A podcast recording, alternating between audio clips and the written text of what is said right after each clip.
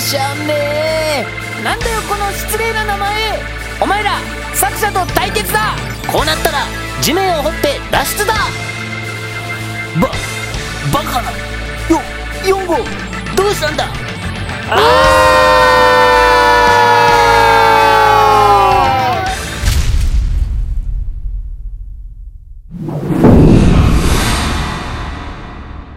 ぐだぐだだん観察11プロファイリング。え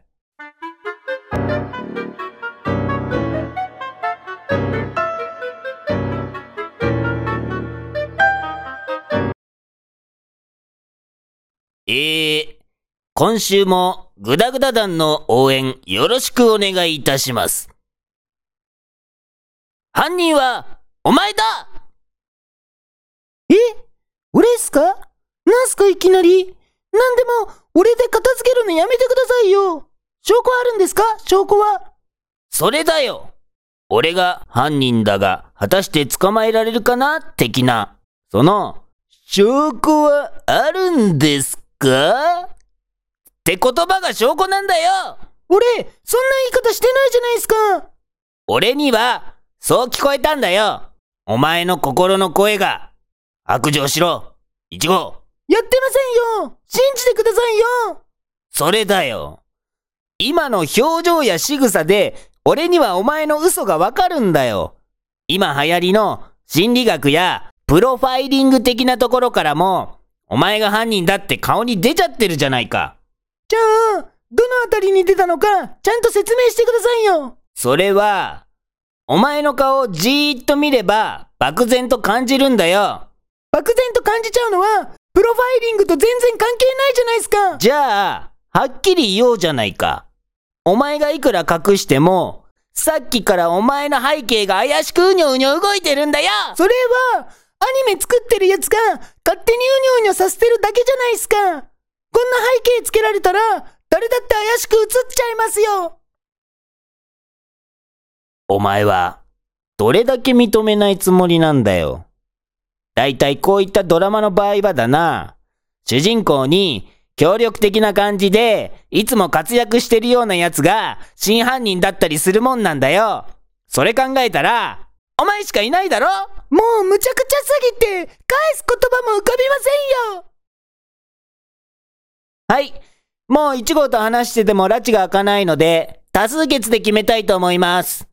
全員整列あ、1号は別室で休んでもらって大丈夫だからな。やめてくださいよ。黙ってたら犯人にされちゃうじゃないですか。ってあれ ?4 号も元気に成立してるじゃないですか。あ !4 号無事だったのか。とにかく、無事でよかった。怪我は大丈夫か？どこか痛いところはないのか？ん？なんだ？うんうん。うん。急に、石が、飛んできて、おでこに、ぶつかうた。そうか。急に石が飛んできて、おでこにぶつかったんだな。ああ。あの、壁が壊れた時にか。そうだったのか。とにかく、怪我もひどくなくて安心したぞ。よし !4 号も元気になったことだし、お前ら、張り切って多数決を始めるぞおー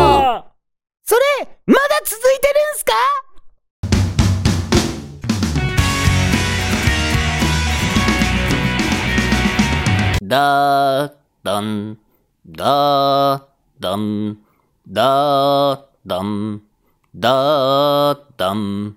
俺が団長だーだーだん、だー